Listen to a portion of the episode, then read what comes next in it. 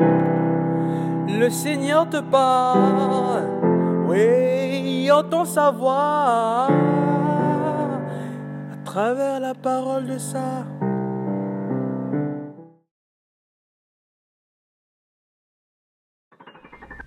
Bien-aimés dans le Christ, bien souvent, ce sont nos peurs qui nous tuent ou qui nous font perdre la raison bien plus que leur source.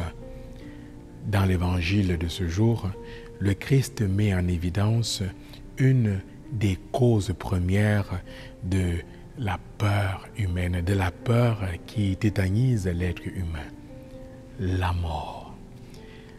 Dans cet évangile, le Christ fait en quelque sorte la représentation de deux catégories de personnes. Celles qui ont tellement peur de mourir, tellement peur de la mort qu'elles perdent tous leurs moyens. D'un autre côté, une catégorie de personnes qui, face à la mort, se redressent élève la tête. La première catégorie, bien aimée dans le Christ, de ceux et de celles qui ont peur, ce sont ces personnes qui conçoivent la mort comme étant la fin de tout, comme étant la fin d'un cycle. Car selon ces personnes, après la mort, il n'y a rien.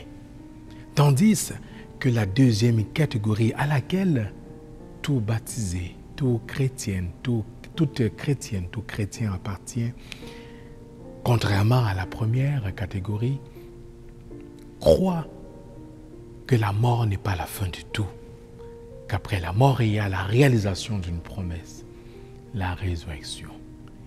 Bien-aimé dans le Christ, cet évangile est une interpellation qui est lancée à chacun et à chacune d'entre nous au sujet de nos conceptions de la vie et de la mort.